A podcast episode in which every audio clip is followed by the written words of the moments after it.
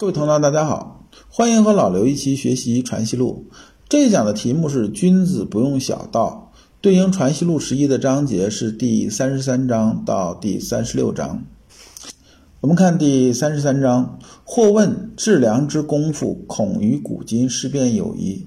有人问先生啊，说你讲致良之功夫，古今的事变呢，全涵盖在其中了。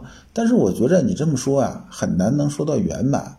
古今事变呢，怎么去理解呢？古今呢这俩字儿呢就比较容易理解了，那不说呢大家也清楚。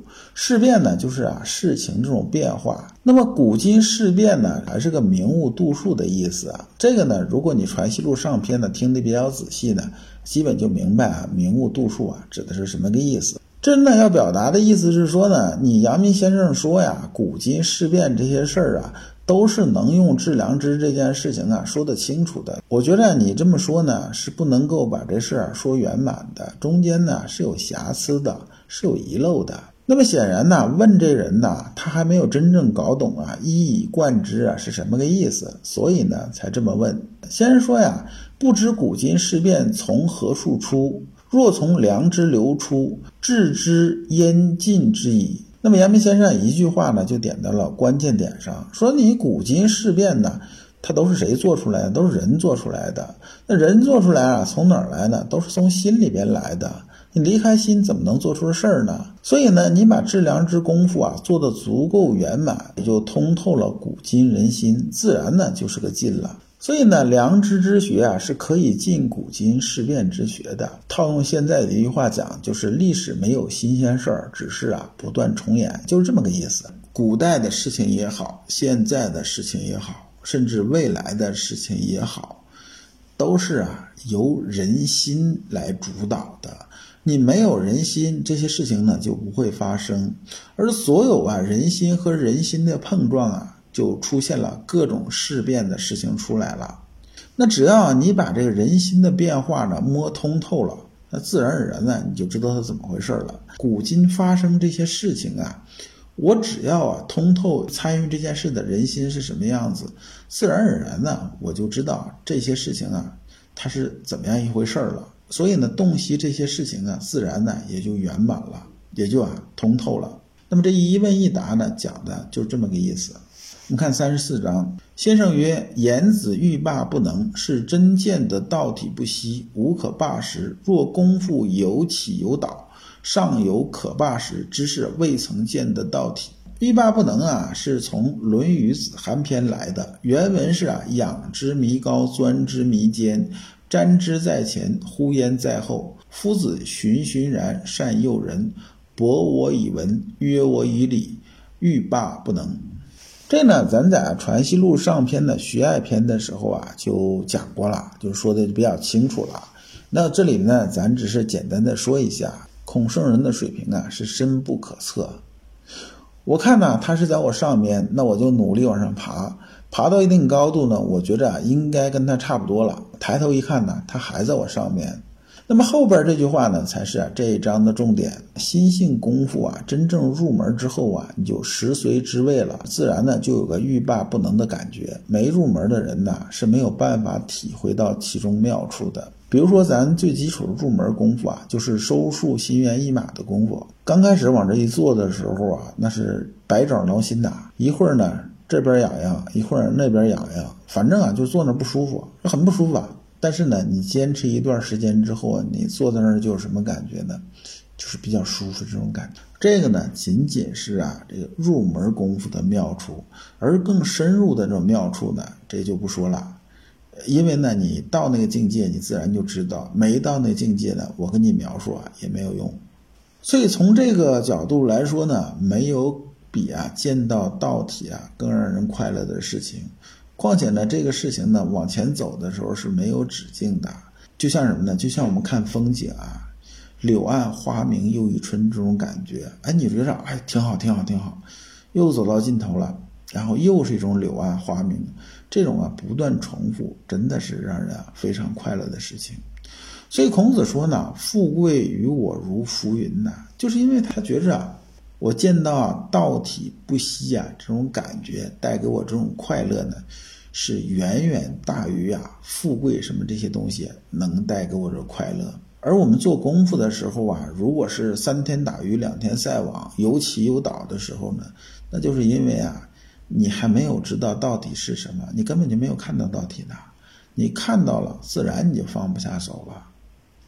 我们看第三十五章，先生曰：“夫妇之于知于能，亦圣人之所知所能；圣人之所不知不能，亦夫妇之所不知不能。”这句呢是源自《中庸》，原文是啊：“君子之道，废而隐。”那“废”呢就是啊广大的意思，“隐”呢就是精深的意思。说呢，君子秉持的中庸之道呢，既广大又精深。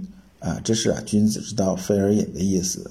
夫妻之愚，可以愚之焉；及其智也，随圣人亦有所不知焉。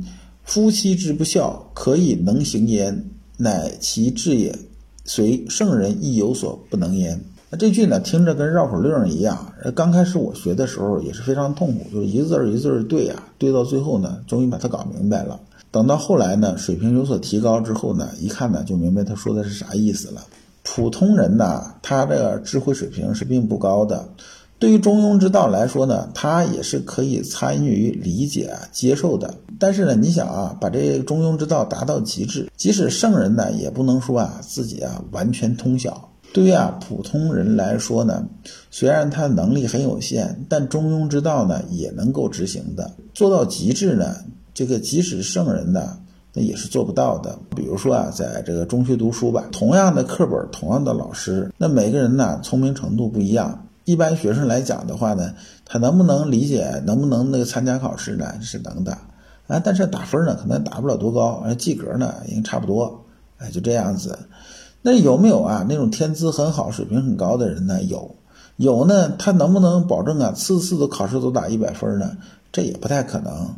他能保证说呢，我每次考试可能九十五分以上，这可以，次次都打一百分，哎，这个实在是啊，这个要求太高了。那普通人呢，这个中庸之道的东西呢，他也能理解，也能参与一些，只是呢做不到太精细。执行的时候呢，也能大概按照这执行，但是做到很完美呢，他做不到。那圣人呢，对中庸之道的理解和执行来说的话呢，是不是一定就能打一百分呢？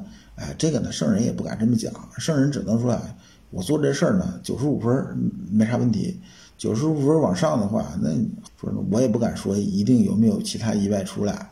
先生又说呀：“夫妇之所于之于能，随至圣人之所不知不能，只是一事。圣人和普通人来说呢，在呢不知不能和于之于能这个层面来讲呢，本体呢是一样的，所以呢说的呢也是一回事儿。就是圣人呢是人。”普通人呢也是人，都呢是没有离开啊人这个物种的，所以呢道体啊是一样的，只是在用的程度上来讲有所分别，仅此而已。我们看第三十六章，先生曰：“虽小道必有可观，如虚无全毛术数技能之学，非不可超脱世情。”这里面哪的小道，咱们说一下啊，小道呢是出自《论语》。原文是啊，子夏曰：“虽小道，必有可观也。志远孔尼，是以君子不为也。”小道呢，在这里边呢，就是旁门左道的意思。呃，这个小道，这个旁门左道呢，该怎么理解呢？咱举个例子，就像呢两军打仗一样，打仗的时候大家实力差不多，就算是打赢了，也是杀人一千，自损八百。所以这时候呢，往往就靠出奇制胜，比如说偷袭粮仓啊、火攻啊、水攻啊。等等等等等等，这些呢出其不意的办法来打赢这场仗。咱用兵的时候完全靠这个东西来打赢仗行不行呢？这显然是不行的。投机取巧是建立在什么基础上呢？咱确实有这个实力，就算是兵对兵、将对将这么打，那咱呢也不吃亏。在这个基础上啊，才讲是有胜算的。如果一个将军呢说，你看张三打仗靠出其不意赢了，李四打仗也靠出其不意赢了。那我就专练这出其不意行不行呢？这个呢显然是不行的，因为呢出其不意这种事情呢，这运气成分呢还是占很大的，没有百分之百这种可能啊。说次次都靠出其不意打赢，这是不可能的事儿。一旦有这么一次搞不定，你自己实力又不行，那你不就直接全军覆灭了吗？连命都搭上了，还打什么仗啊？所以《道德经》说呢，以政治国，以奇用兵，讲的是什么呢？正奇相配合，也是符合我们的文化，就是一阴一阳之谓道。子夏说这意思是说呢，旁门左道、出其不意这些事情呢，说能不能用呢？能用，有没有可取之处呢？有可取之处，但是呢，这东西不能深入，所以呢。致远恐泥呀，这致远呢，就是说呢，你沿着道走太深了，恐怕呢就要掉坑里边去了。这泥啊是泥沼的意思，就是掉到坑里边去了。所以啊，君子啊不能倚重这个，就是是以君子不为也，是这么个意思。那阳明先生啊讲的意思也差不多，说呢小道呢有没有可取之处呢？当然有可取之处。你比如说啊，虚无权谋术数技能这些东西来讲呢，都是术层面的东西，他们呢。是能啊出其不意做一些事情的，但是呢，他们呢是不能超脱于事情存在的。就换句话说呢，得循天理而行啊！你不能靠着一招鲜，然后就觉得天下搞定，那不行的。你这样早晚要翻车的。那当年呢，蒙古人征服天下的时候，那也觉着蒙古骑兵啊，那是最牛的了，谁也干不过他，对不对？天下呢，我想打谁就打谁，打就能打赢。怎么怎么样？但是呢，元朝连百年的国运都没有的。那么作为一个家族，不是说呢，你这一波出两个出人头地的人，光宗耀祖了，家族就起来了。一个家族呢，要想啊绵延不绝呀，靠的不是奇的东西啊，靠的是正的东西。就是说呢，你这家的家教，你的家里边能传承下来的东西，是不是一直都在？一旦有机会呢，你就可以起来。这呢是很重要的，国家呢也是如此，治国呢必须以正，不能啊靠这个上玄好奇的东西来治国的，这个呢是完全就反了。先生接着说啊，若能于本体上得所误入，俱可通入精妙。意思是说呢，这些东西啊还是好用的，好用呢得呀以道御术，把那术啊控制在道的范围之内。那么呢，以正为主，以奇为辅，才能啊真正发挥啊这个小道的精妙之处，并且呢不会啊为小道的弊端所影响。下边一句呢，其所益有所着，欲以之治天下国家，便不能通，故君子不用。就说你靠出奇制胜来治理国家，然后还想千秋万代，怎么可能啊？是完全说不通的事儿。所以呢，明白人呢都不这么干的。只有这种糊涂蛋呢，才请个国师，天天搞掐指一算这事儿啊！你算算，咱明年国运咋样？后年咋样？咱们俩新升上这个部长，你看他将来忠诚度怎么高？将来有啥发展？没发展，明天把他拉出来宰了换人。你这么一搞法，这国家是没有办法长治久安的，后遗症会非常多。这个现在有个能人，他能撑起来，他确实是异于常人的厉害，他总会死吧？他这搞法搞出一堆烂摊子，回头他一死，你怎么办？谁来收拾？那你不就等着玩完了吗？所以呢，君子不用。这章啊就结束了，下一章啊我们讲圣人万亿之宜，感谢诸君。